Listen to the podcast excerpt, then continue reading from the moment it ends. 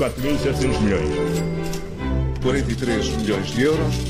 Peço desculpa, mas são muitos números.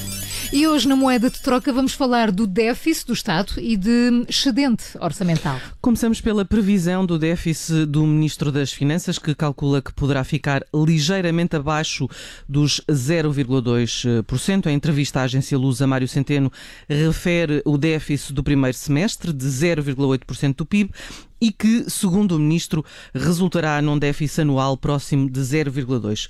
Com a atualização dos dados do Instituto Nacional de Estatística, na passada segunda-feira, o déficit melhorou uma décima em relação ao que estava projetado e, portanto, Centeno espera que isto se reflita uh, no déficit anual.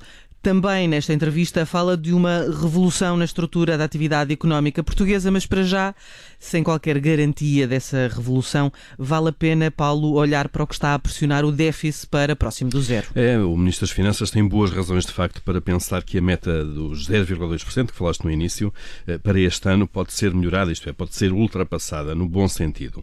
Uh, porquê? Porque saíram, entretanto, ontem os dados dos primeiros oito meses de execução orçamental uh, e o Estado verificou um saldo positivo de 402 milhões de euros, ou seja, se quisermos uma linguagem mais corriqueira, o Estado deu lucro uh, com receitas superiores às despesas, e isto porque, se olharmos para o andamento das várias rubricas ao longo do ano, verificamos que, de facto, as receitas fiscais e não só estão a subir quase ao dobro do, do do, do, crescimento da despesa. As receitas sobem 4,6% e a despesa aumenta 2,7%.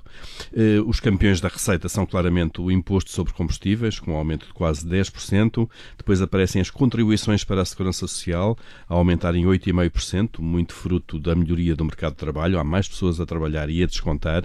E depois o IVA, que tem muito a ver com o consumo, a crescer 8,1%. Eh, do lado da despesa, o Ministério das Finanças fala de um aumento da despesa em saúde de 5,2%, eh, mas também um aumento de 4,7% com salários. Ora, o Governo diz ainda que o investimento público teve um aumento de 24%, mas apenas se refere à administração central e exclui aqui as parcerias público-privadas. Há que guardar por dados mais abrangentes para perceber como está a evoluir verdadeiramente o investimento público. Como sabemos, tem sido uma das variáveis de ajustamento orçamental e de apertado ajustamento orçamental, ou seja, o governo vai cortando ao longo do ano o que está orçamentado para cumprir as metas. É, São as tais cativações. É? Exato, é? e isso obriga-nos, de facto, na, na questão do, do, investimento, a fazer prognóstico só no fim do jogo, não é? Hum. E o jogo ainda vai pouco mais de meio. Uh, só para, para fechar duas notas mais políticas. Primeiro, de facto, uh, o facto de termos chegado a um excelente com orçamentos aprovados uh, pela esquerda e extrema-esquerda, já falámos disto no início da manhã, e, parece que agora somos todos, de facto, adeptos de contas certas desde pequeninos, e também o facto desta ser a última divulgação de dados orçamentais antes das eleições, que estão já daqui a uma semana e pouco, e o facto disto não ser assunto de discussão política. É um ótimo sinal, significa que as contas não estão mal, estão bem, e contrasta claramente com as eleições de 2015 mas sobretudo os 2011, e obviamente. E também é? significa que há outros temas em campanha a discutir. É verdade, mas mesmo que não houvesse tancos, uh, duvido que este, estes dados de hoje, de ontem, saltassem para a campanha, não é? Certeza que o Governo aproveitaria e todos os outros iriam ignorar.